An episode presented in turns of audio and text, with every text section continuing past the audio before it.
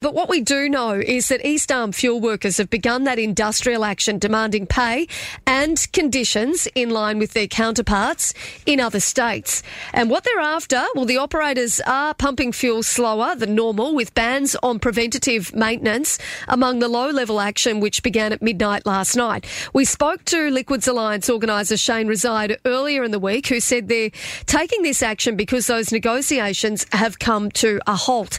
Now, Shane joins me on the line now for a bit of an update. Good morning, Shane. Good morning, how are you? Not too bad. Shane, tell me, how is the industrial action progressing at this point? Well, uh, as we uh, spoke about earlier this week, the operators who are out at the fuel terminal this morning um, have started implementing their ban from midnight. So they're refusing to pump fuel in excess of 75% and a number of other low level bans. Now, a couple of things have happened. Mm-hmm. Firstly, uh, we were a little bit shocked to learn that they've brought in a couple of managers from Sydney who are in the terminal there seeking to, you know, do the work that the operators would normally be doing, um, which is disappointing from our perspective because, of course, we would have preferred that they would use that energy and time to at least sit down and speak to us and try and reach a deal. But the other thing that's happening is that the operators on site have been told that they're going to have their pay docked 40% for taking their actions today. Right. So they're not, are they, they're not protected? They are protected industrial actions. Um, there was a loophole that was discovered by some fancy top end of town lawyers a couple of years ago where they discovered that if you put low level bans on, the company can still basically dock your pay for doing that. It's a very, very aggressive manoeuvre. We only usually see it from the most aggressive companies, usually multinational oil and gas companies just like Vopak. So, look, it's a big escalation from the company, um, and it did catch us by surprise on the hop. We weren't expecting them to do this. Um, and sadly, though, it's consistent with what we're seeing more and more from you know these big multinationals in, in Australia. So, what's going to happen now? By the sounds of it, um, unfortunately, the industrial action sounds like it's going to be a bit useless. Well, this particular series of bans certainly isn't having the effect we were hoping. You know, we, uh, as we discussed earlier this week, we're just really wanting to sit down with the company like adults and try and and try and square this away. But the last correspondence we received from the company uh, was that they're not prepared to talk to us. They don't see any utility in doing so because apparently it's not uh, a reasonable thing for people to get paid the same work for doing the uh, to get paid the same money for doing the same work. But uh, look, I think you know we're going to have to get together as a group of operators and have a little nag and think about what we're going to do because I know that they're very committed to getting a strong outcome here, but. You know, even more than that, as I reckon you and listeners would probably agree, it's also just about feeling like you're being treated with with respect. And we're really not being treated with respect at the moment. And it's a bit galling to have a multinational company like Vopak, worth billions of dollars, being just really so uh, so disrespectful. Has the company also moved to get overseas, overseas workers in while that industrial action is overway, underway, or have they just um, have they pulled in those managers, as you've said there, from Sydney?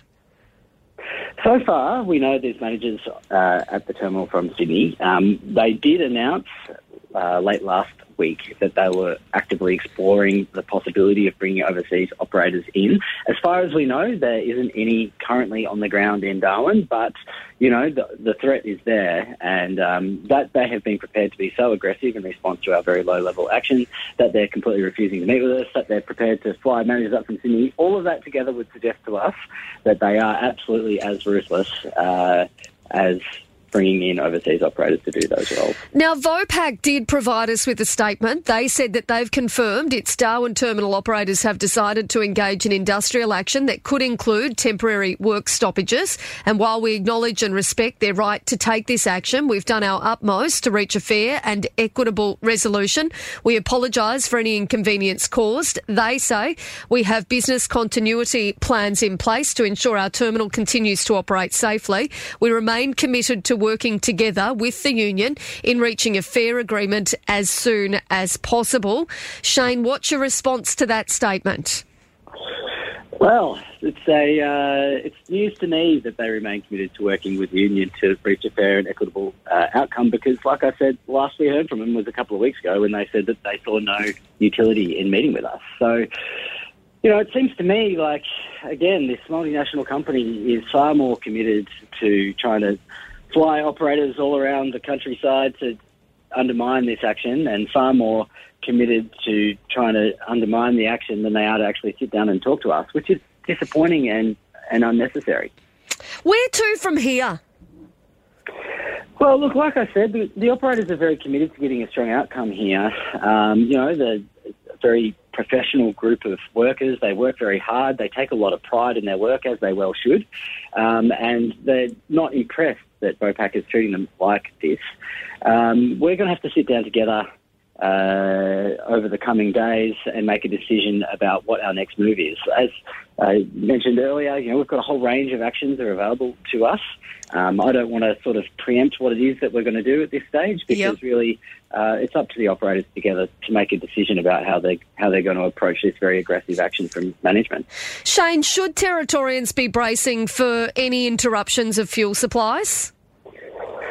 Look, I think Territorians uh, should be feeling very angry that a company like Vopak, a multinational oil company worth billions, is right there in Darwin and treating Territorians with such terrible disrespect.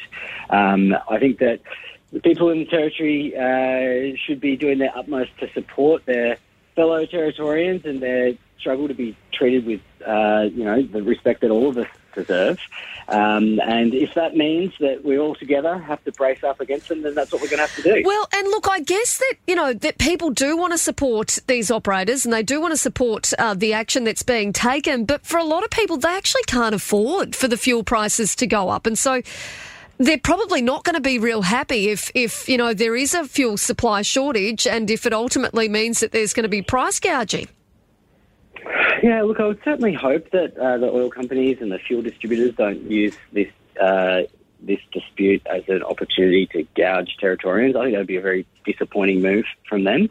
Um, but look, you know, we can't control that. We can't control the actions of these multinational companies. Uh, all we can control is, you know, what we do in the face of this kind of hostility from, from a European oil company. Um, you know, we're not trying to create any problems for anyone in the territory or anywhere else. As I said, the operators a very professional group of workers. It's a very high risk occupation. Um, they, you know, they take a lot of pride in their work, and this isn't the kind of dispute that anyone wanted to find themselves in. This is uh, Vopak that's walked us off the edge of this cliff. Well, Shane, we'll be really interested to see how things progress. Keep in contact with us. Let us know how it goes, but we appreciate your time this morning. Thanks, mate. Speak to you soon, no doubt. Thank you.